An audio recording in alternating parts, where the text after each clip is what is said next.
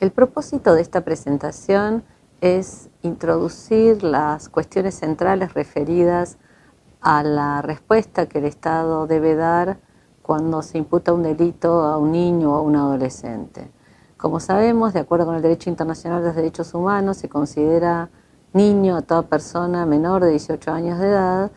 pero esa definición, como vemos, es tan amplia que comprende a personas muy pequeñas y a personas que ya eh, están próximas a ser personas adultas. Desde el punto de vista del derecho históricamente y también desde el, derecho, desde el punto de vista del derecho internacional, se ha considerado que no es lo mismo encontrarse en una etapa temprana de la vida, el desarrollo evolutivo, que encontrarse más eh, próximos a ingresar a la edad adulta. De modo que eh, se ha considerado casi sin discusión que eh, cuando se plantea cómo el Estado debe responder a la situación de un delito que se imputa a una persona menor de edad, es preciso trazar una distinción muy nítida entre la situación de quienes se van a encontrar completamente exentos de cualquier tipo de reacción estatal derivada de la imputación de un ilícito y que presupone algún grado de responsabilidad penal, esto es la exigencia de fijar una edad mínima de responsabilidad penal muy claramente establecida en el derecho internacional de los derechos humanos, en el artículo 40 de la Convención sobre los Derechos del Niño y también en las eh, reglas del año 85, en las reglas de Beijing, que exigen que se fije una edad mínima en un momento eh, del crecimiento de una persona que no sea muy temprano, habida cuenta de sus facultades eh, madurativas y evolutivas. Y eh, les decía, una etapa de responsabilidad penal atenuada, o como dice la Corte Suprema de Justicia de la Nación en el párrafo 40 de la sentencia del caso Maldonado, un periodo de culpabilidad disminuida que, como sabemos, en la República Argentina eh, se extiende desde los 16 a los 18 años. De modo que, en resumen, cuando se imputa un delito a una persona que es un niño, de acuerdo con el derecho internacional, esto es menor de 18 años, existen dos grandes franjas que deben considerarse. Aquella que comprende a los más chiquitos, en el caso argentino, aquellos que se encuentran por debajo de los 16 años, y la situación de los que son responsables penalmente, pero de una manera diferente que los adultos, porque están próximos a la adultez, pero no son aún adultos, que es la eh, situación, repito, de quienes se encuentran entre 16 y 18 años. De modo que en esta breve introducción lo que quiero es plantear los lineamientos de lo que debería ser y lo que es en definitiva la actividad estatal en cuanto comprende la situación de quienes son inimputables en razón de la edad, esto es los menores de 16 años en la República Argentina, y de quienes son responsables también en razón de su menor edad, pero de una forma atenuada o disminuida, como les dije, tal como la Corte Suprema de Justicia de la Nación lo ha establecido en el párrafo 40 de la sentencia del conocido caso Maldonado. Detengámonos por un momento a considerar la situación de los más chiquitos, esto es, de quienes se encuentran por debajo de la edad eh, penal mínima. Probablemente sea esa el área más compleja desde el punto de vista de la política criminal del Estado, puesto que eh, si bien no son eh, ni muchos ni, ni tan graves los casos que suceden, más allá de que eventualmente pueden ocurrir hechos muy graves con chicos comprendidos en estas edades, eh, lo cierto es que eh, la sociedad se debate con frecuencia eh, cuando un hecho ocurre, y sobre todo si es un hecho grave, respecto de si es preciso reducir la edad penal para que sea el derecho penal el que aborde estos casos. sin embargo, la experiencia internacional, la experiencia acumulada en los países, tanto en la evolución normativa como la propia evidencia empírica, demuestra que eh, la, la, inclusión de estos chicos eh, en el sistema penal, aunque sea especializado, que necesariamente conlleva aumentos de,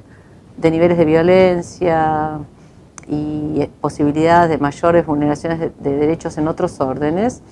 eh, no contribuye significativamente a la reducción de la violencia de estos jóvenes hacia, la sociedad eh, bajo, bajo ningún punto de vista. De modo que esta evidencia sumada a la eh, clara regulación normativa que indica que la reducción de la edad penal es un camino que no pueden transitar los países que han adherido al amplio corpus juris de protección de derechos humanos de niños, niñas y adolescentes, nos eh, hace preguntarnos sobre entonces qué es lo que vamos a hacer frente a la situación de un chico, que se, una chica que se encuentra por debajo de la edad mínima a quien, a quien, a quien se, les imputa delitos. Y en este punto es interesante lo que la diferencia que tiene la República Argentina respecto del resto de los países latinoamericanos, en tanto como país federal y dado el modelo constitucional argentino, las competencias referidas a los que son los procedimientos y las medidas que se pueden adoptar en, el marco de los procesos que se siguen a personas imputadas de delitos son competencias del Congreso de las legislaturas eh, provinciales y no, de, no son materia eh, que quede eh, a, decisión del Congreso de la República. Esto es, puesto de manera más sencilla, que cuando se discute qué es lo que hay que hacer con, los, con la situación de, en la que se encuentra un chico imputado un delito por debajo de la edad mínima, esto es penalmente inimputable en razón de su menor edad, lo que, lo, quien debe intervenir o lo que hay que hacer está en cabeza, de acuerdo con el modelo constitucional argentino, de la autoridad provincial, de lo que técnicamente se conoce como derecho público local, básicamente las normas procesales, las normas organizacionales y las normas de protección especial a los niños, y no es una eh, responsabilidad eh, central derivada del modelo constitucional o asignada por el modelo constitucional al, al Congreso de la República.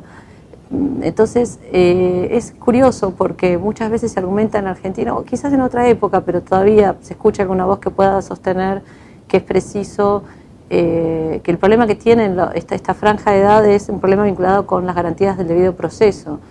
Y probablemente esto haya sido así en, eh, hace unas décadas atrás,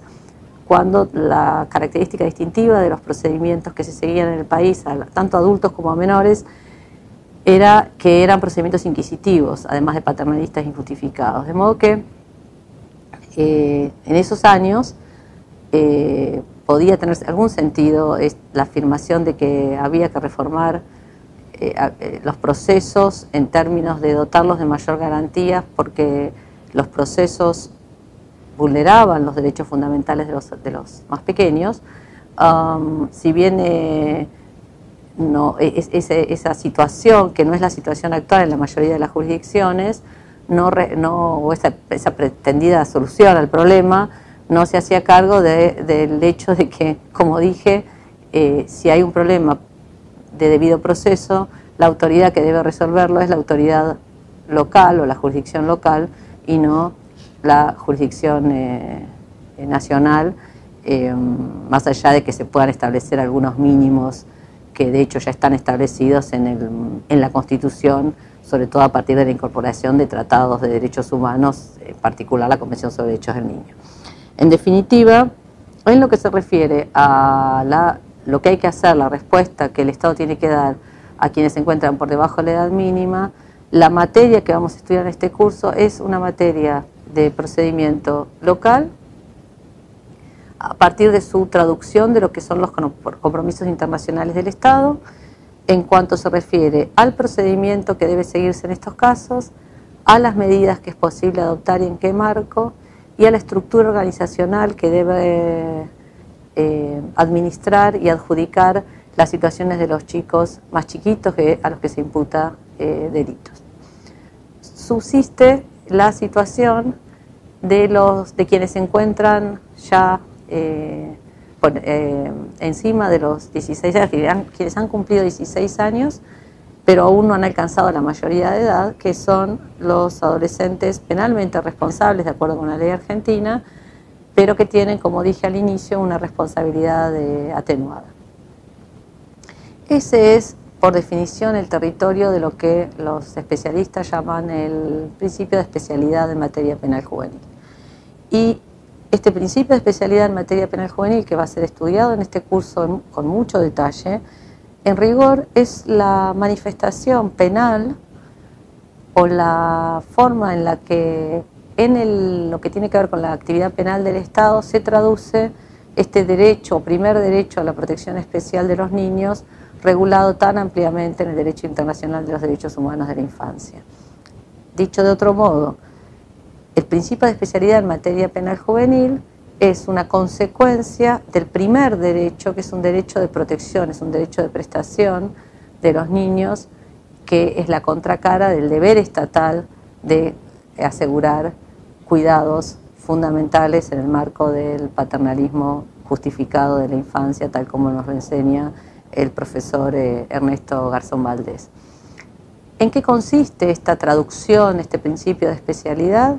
En resumen, y esto se ha dicho ya hasta el cansancio, eh, que el Estado, cuando se imputa un delito a un adolescente que tiene esta responsabilidad penal atenuada, tiene que asegurarle todas las garantías que asegura a un adulto y garantías adicionales derivadas de su condición de persona que está creciendo. Estas garantías adicionales y estos derechos adicionales tienen una dimensión procesal que queda, entonces volvemos a la explicación anterior, en el marco del derecho público local, provincial, tienen una dimensión sustantiva, que es así, es una competencia